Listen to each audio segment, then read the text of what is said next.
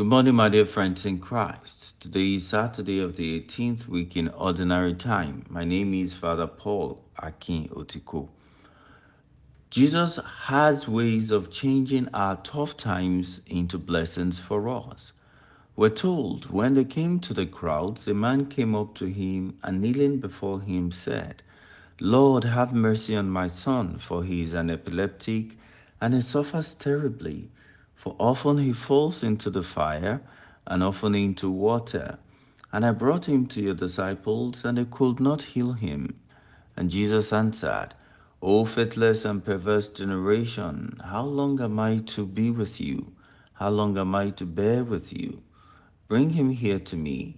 And Jesus rebuked him, and the demon came out of him, and the boy was cured instantly.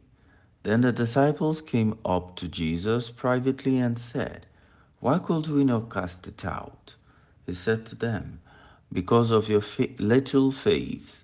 For truly I say to you, if you have faith as a grain of mustard seed, you will say to this mountain, Move from here to there, and it will move, and nothing will be impossible to you. Matthew chapter 17, verses 14 to 20. Dear friends, there is a contrast in the gospel reading today. There are things that expose the weakness of humans, and the same things show the strength and power of God.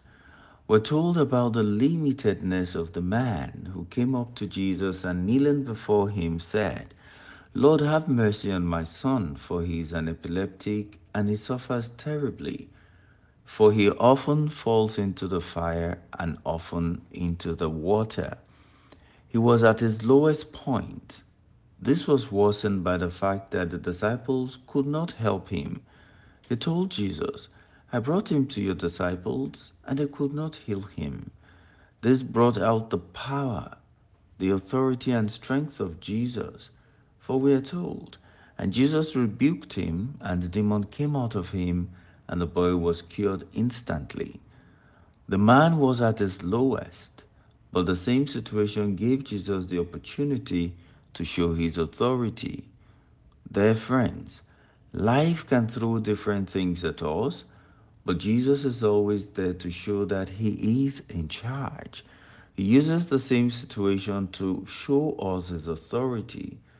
It is up to us to imitate the man in the gospel by seeking him at our lowest point and see Jesus to show us that he is always in charge. I pray that the Lord will prove his power and authority with our situation today. God bless you.